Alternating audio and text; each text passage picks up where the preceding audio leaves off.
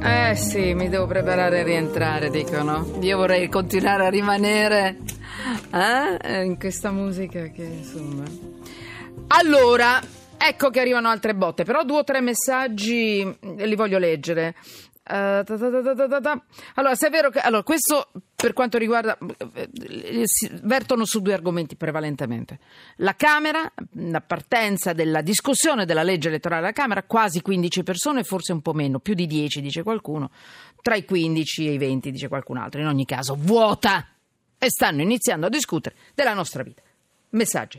Allora, se è vero che il dipendente pubblico che non si presenta al lavoro e fa l'assenteista deve essere licenziato, vorrei chiedere i rappresentanti per antonomasia degli italiani e dei lavoratori che, mh, mm, che provvedimento dovrebbero subire? Grazie. Cristiano, da Trieste, ancora. Emanuela, ti seguo da quando andavi in onda alle 6 del mattino a cavallo del millennio. Sono vecchietta, vero. A proposito della legge elettorale, questa è l'ultima dei nostri problemi perché se cambiano le regole, ma i giocatori rimangono gli stessi, si risolve ben poco. Chi ha orecchie per intendere, Emiliano si ferma. Mm, non è che sarà Emiliano Cicciottello col panzarotto in mano, no, no. Allora ancora, eh, su Totorina, uno scomunicato non merita neanche funerali, ma l'immonda cenere dispersa a eh, Bello Lampo, discarica di Palermo, per evitare che la tomba divenga luogo di culto del eh, viandante di turno con velleità di ascesa mafiosa. Guardate che sono tutti uno peggio dell'altro. alcuni non li leggo per la, per la, ferocia, che io capisco, ma non posso condividere. Eh, e, le, e le, ne leggerla ad alta voce perché uno che chiamavano il macellaio diritto a una morte dignitosa e DJ Fabo e eh, Welby no Luca da Montalto. Guardate, sono uno più forte degli altri, ma alcuni molto arguti. Carlo Di Foggia, giornalista del Fatto Quotidiano, benvenuto. Grazie, Ciao Carlo. Ciao. Elio Lannutti, presidente dell'ADUSBEF, l'associazione difesa utenti e servizi, servizi bancari, finanziari, postali e assicurativi. Eccoci qua. Buonasera. Buonasera. Buonasera. Allora, io uh, vorrei capire e spero che non sia così c'è una, una, novità che non è una novità perché ce la trasciniamo già da un bel po' di tempo, che però si è rafforzata, diciamo così, questa notizia. Cioè per le multe non pagate arriva il prelievo diretto dal conto. Questo dal primo luglio. Sandro Riccio, ci spieghi e Lannutti eh, poi a un certo punto... Oh, caro Di Foggia, scusami, Sandro Riccio, Riccio era il pezzo che avevo qui davanti a me, scusami perché sono piena di documentazione, ti chiedo scusa. Eh, il Fatto Quotidiano, quindi Carlo, dimmi che cosa metti sotto, sotto inchiesta, tu. Sì, noi abbiamo scritto sì. Eh, qualche giorno fa di questa novità che partirà dal primo luglio quando nascerà eh, questa che insomma, l'ex Premier ha chiamato una rivoluzione del fisco, cioè eh, Equitalia cesserà di esistere con il suo nome, si chiamerà eh, Agenzia delle Entrate e Riscossione, ehm, diventerà un ente pubblico economico dell'Agenzia delle Entrate. E quindi diciamo, la riscossione non cessa di esistere, come magari qualcuno poteva pensare, eh, ma semplicemente cambia nome e diventa un ente strumentale dell'Agenzia delle Entrate. Questo cosa significa in realtà? Che eh, i poteri della riscossione diventano molto più forti. Questo perché eh, l'agenzia della riscossione, quindi la nuova Equitalia, chiamiamola così, potrà accedere a tutte le banche dati dell'amministrazione finanziaria che prima erano solo dell'agenzia delle entrate. Mi spiego meglio, eh, le multe non pagate, ma qualsiasi tipo di cartella esattoriale non pagata potrà portare Equitalia a pignorare il conto corrente senza passare dal giudice, una, una fattispecie che è già prevista adesso, ma estremamente eh, in modo molto più facile questo perché avrà tutti i dati a disposizione, non dovrà fare un passaggio con l'Agenzia delle Entrate e potrà addirittura farsi girare dalla banca direttamente i soldi.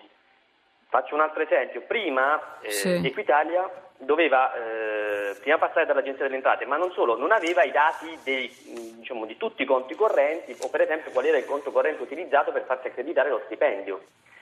Adesso lo saprà direttamente perché sarà un ente strumentale dell'Agenzia delle Entrate, per cui non solo andrà a colpo sicuro, cioè sa già qual è il conto in cui ci sono le somme che si possono pignorare, ma eh, avrà accesso anche per esempio alle banche dati dell'Inps, quindi avrà eh, tutti i rapporti di lavoro. e potrà in quel caso per esempio pignorare il quinto dello stipendio o diciamo parte anche la pensione se non, anche se qui ci sono delle forme di tutela un po' maggiori da parte della legge. Però questo cosa significa? Che quello che noi pensavamo essere una rottamazione di Equitalia in realtà è un cambio sotto un diverso nome mm. e con poteri molto più forti e quindi diciamo l'agenzia, la nuova Equitalia potrà addirittura farsi direttamente girare le le somme dei conti correnti. Questa cosa è abbastanza curiosa, visto che noi eravamo immaginati, ci eravamo immaginati che Equitalia insomma, sparisse. Sì. Elio, Elio Lannutti, Adusbef, lei cosa sì. mette sotto a questo punto? Che che sapo, cosa c'è che ha un sapore cattivo in tutto questo? Beh, eh, Carlo Di Foggia che saluta ha diciamo, eh, riassunto perfettamente sì, la situazione. perfettamente quello che c'è, cioè questi poteri rafforzati a dispetto di chi aveva detto che avrebbe rottamato Equitalia, che invece risorge dalle ceneri come l'Araba Fenice con poteri più stringenti più vessatori ed estorsivi di prima, l'ha spiegato Carlo Di Foggia. Allora noi l'abbiamo sempre ecco, detto. Ecco, solo una cosa Elio, bisogna... scusami se ti interrompo. Attenzione, cioè, voglio fare una precisazione perché è importante. Noi non vogliamo eh, avvalorare la tesi che chi deve, chi deve, pagare allo Stato un debito che deve pagare eh, non, non lo debba fare. È giusto se tu hai una cosa da pagare che è giusto che la paghi, per carità, come lo fanno i cittadini onesti, corretti, eccetera. Quindi non è un'incitazione a delinquere quella ma, che stiamo facendo. Manuela, no, è una precisazione che va fatta. Ma eh. questa era la precisazione che stavo facendo. Noi ah, bravo, grazie. anni diciamo che le tasse si pagano, eh sì. però un fisco vessatorio e nemico dei cittadini, che non applica la carta dei diritti del contribuente, che spesso anche responsabile di atti insomma, che non si devono mai compiere. Allora, non ci devono raccontare le frottole, meno male che c'è ancora un giornalismo d'inchiesta che dice le cose come stanno in una cappa di censura e disinformazione, perché quello che è passato anche ieri dalla replica di Equitalia è che ma no, era tutto così, era già tutto. Non era così lo ha spiegato bene Carlo Di Foggia, c'è l'accesso alla banca dati e c'è l'accesso ai conti correnti, non ci sono più le garanzie. Allora, lo riaffermiamo ancora una volta, noi abbiamo sempre combattuto gli evasori fiscali, diciamo che il fisco bisogna pagarlo, però le norme devono in uno stato di diritto, sono basilari e eh, non bisogna confondere neanche quello che è dovuto con tentativi di estorsione come qualche volta fa l'Agenzia delle Entrate e Equitalia. Quindi grazie mm. della possibilità okay. di informare i cittadini. Non è come prima, poteri più rafforzati, nessuna garanzia e quindi a molta gente magari si ritroverà anche ad andare in rosso sul conto corrente, perché se c'era una multa dimenticata che non gli è stata notificata, magari lui si ritrova l'addebito sul conto corrente, magari ehm, Intanto la paga. un pensionato mm, mm, eh, eh, e magari gli protestano pure l'assegno. Quindi questa è la situazione sì. nuda e cruda.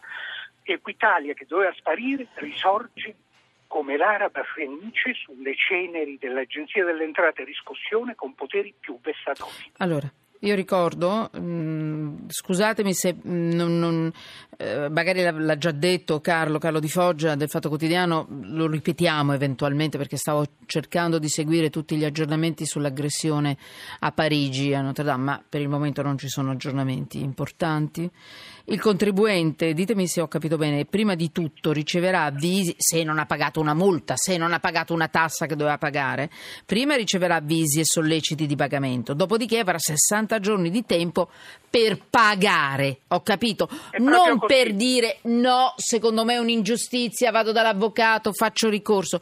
C'è questo spazio per poter dire, Carlo, lo chiedo a Carlo, lo chiedo anche a Elio Lannutti, ma io posso ancora fare ricorso oppure intanto pago? pago e poi se ne parla, te li renderemo? Sì, diciamo dal punto di vista normativo ehm, il contribuente può fare ehm, sostanzialmente una cosa, cioè Veloce perché sta arrivando la sigla. Eh. 60 giorni dalla ricezione della, della, della mm, cartella esattoriale può chiedere, fare istanza all'Agenzia eh, delle Entrate di riscossione di dilazione, dilazione del pagamento, pagando la prima rata. Solo al momento del pagamento della prima rata si stoppa il possibile pignoramento del conto corrente. Mm. Questo normativamente, quindi questo è quello che ha a disposizione il contribuente. Eh, però è chiaro che può sempre eventualmente ricorrere a un giudice, ma sono procedure molto più lunghe, molto più complesse. Però Quello intanto la prima, rag- la prima rata, mi raccomando, eh, giusto o non giusto, che quello che vi può sembrare, eh, va pagata. Così intanto bloccate e poi dopo deciderete, fatevi consigliare. Caro Di Foccia, il, il Fatto Quotidiano, Elio Lannutti, grazie, Adusbef, devo dare la linea perché c'è il giornale radio. Siamo tutti sotto inchiesta.